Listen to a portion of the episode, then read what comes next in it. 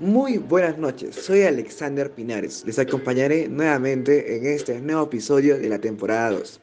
Bueno, ¿de qué vamos a hablar? ¿De qué va a ser la campaña el día de hoy? Vamos a hablar sobre cómo tener una vida integral. Primero, tenemos que saber qué es, qué es esto. Es el estado de bienestar de un estado físico, emocional, mental, tanto como también en la alimentación. Bastantes bastantes tipos de salud, pero en resumen es salud integral. ¿Por qué es importante tener esto? Ya que esto nos libera de bastantes preocupaciones, de trastornos o complicaciones. Se podría decir que, es, que tener una salud integral nos facilita bastantes cosas. Pero ¿cómo podemos tener aquella, aquel, aquel estado? Bueno, vamos a comenzar con consejos. Van a ser bastantes consejos. Punto número uno. Seguir una dieta saludable. Siempre es bueno informarnos sobre qué tipo de, alimentos estamos consumiendo, qué nutrientes y qué vitaminas nos van a ayudar a nuestro organismo.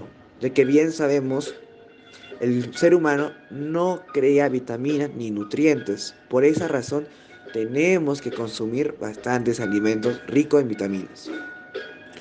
Por eso también es importante consumir frutas agua, verduras, ensalada, o memorizarse el triángulo de la, alimentación.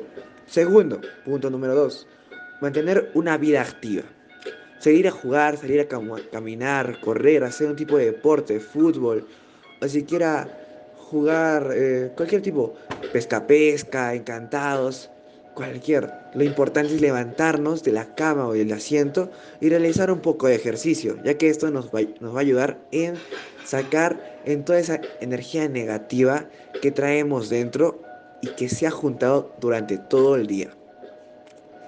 Por eso eh, viene la frase o lo que hemos hablado que nos ayuda a liberar trastornos o complicaciones. Punto número 3. Mantener una buena higiene. Siempre es bueno en la etapa de la adolescencia, nuestro cuerpo va generando diferentes cambios, como emocionales o mentales o físicos. Pero vamos a hablar sobre la higiene, entonces físicos.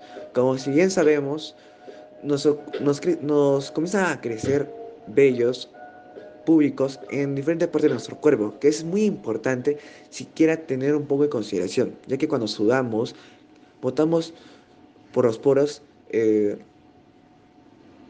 sustancias, se podría decir, en la manera que el cuerpo bota las sustancias tóxicas.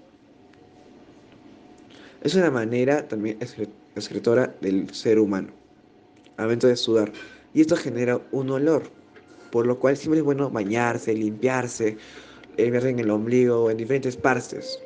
O si es que es bueno también afeitarse, también en los hombres, también como también las mujeres. Lo importante es limpiarse y bañarse bien no solo por la presentación, sino por uno mismo.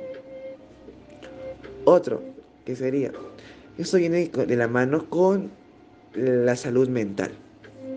Siempre es bueno reconocer nuestras emociones, saber en lo que estamos haciendo o qué actitudes estamos optando para cada situación. Una actitud agresiva, pasiva, pacífica, siempre es bueno, pero también hay que tomar en cuenta el bienestar de las demás personas. Esto nos va a ayudar demasiado en, bastantes situaciones, al momento de hacer trabajos en equipo, o al momento de salir, o socializar, o conversar, bastantes cosas, cuando tengamos problemas. Siempre es bueno tener en cuenta estos cuatro puntos. Reconocer nuestras emociones, mantener una dieta saludable, tener una vida activa y una buena higiene, que también es muy importante. Eso sería todo.